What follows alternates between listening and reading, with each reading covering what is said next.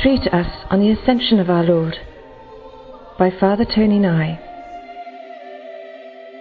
The keynote of the feast of our Lord's Ascension is hope.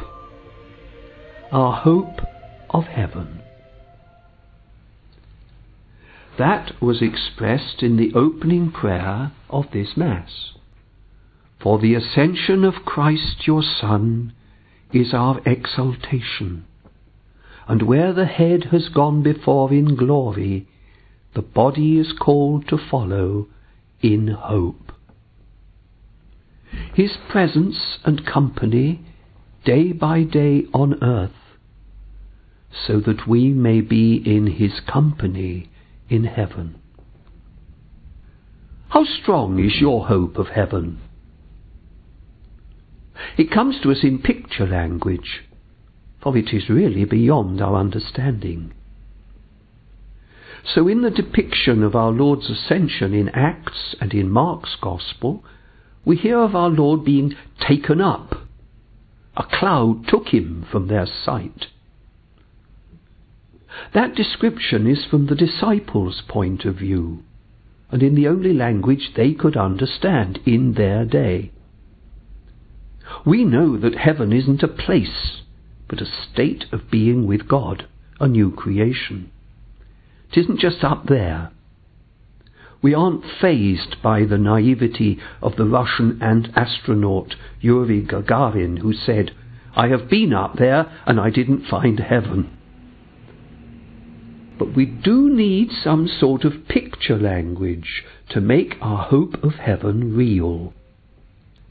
So it was for the early Christians. Only pictures, only images, but they give substance to our hope.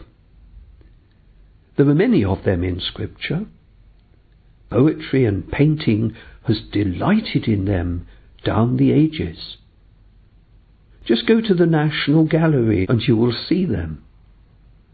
Heaven as a garden, a city of harmony and perfect peace place of generous feasting together, a royal court in which our Lord is enthroned, seated at the right hand of the Father, as we say in the Creed. There is one such picture in this Farm Street church. Look up at the mosaics above the altar. On the left is a picture of hope in this world. Our Lady accepting the angel's message at her Annunciation that she would bear the Son of God, our Redeemer and our Saviour, in her womb. On the right is a picture of heaven. Mary is crowned by her Son, kneeling before his throne. This is a pictorial way of expressing the hope of glory, of sharing with her risen Son the rewards of eternal life. It is what we meditate in the fifth glorious mystery of the Rosary. Pictures like that help us to grasp our hope of heaven and eternal life. But I suspect that most of us don't think of heaven much. Certainly not in the way our ancestors thought about the four last things from the Catechism. I don't much unless someone close to me has died or called upon me to help and support a family grieving for a loved one.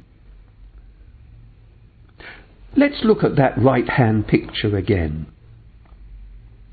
Through Our Lady, it focuses on our Lord, His glory, His sharing of His promises with His mother, with each one of us. That surely is where our focus should be on this feast of his ascension into heaven. To make an act of faith in him and in his word, that he may lead us beyond pictures and the language of imagination to the greater reality.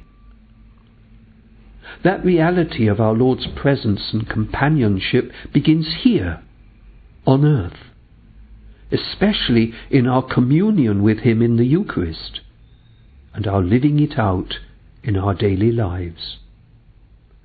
Like those first disciples, as Mark's Gospel depicts them after our Lord's ascension. There at the right hand of God, he took his place, while they, going out, preached everywhere, the Lord working with them and confirming the word by the signs that accompanied it.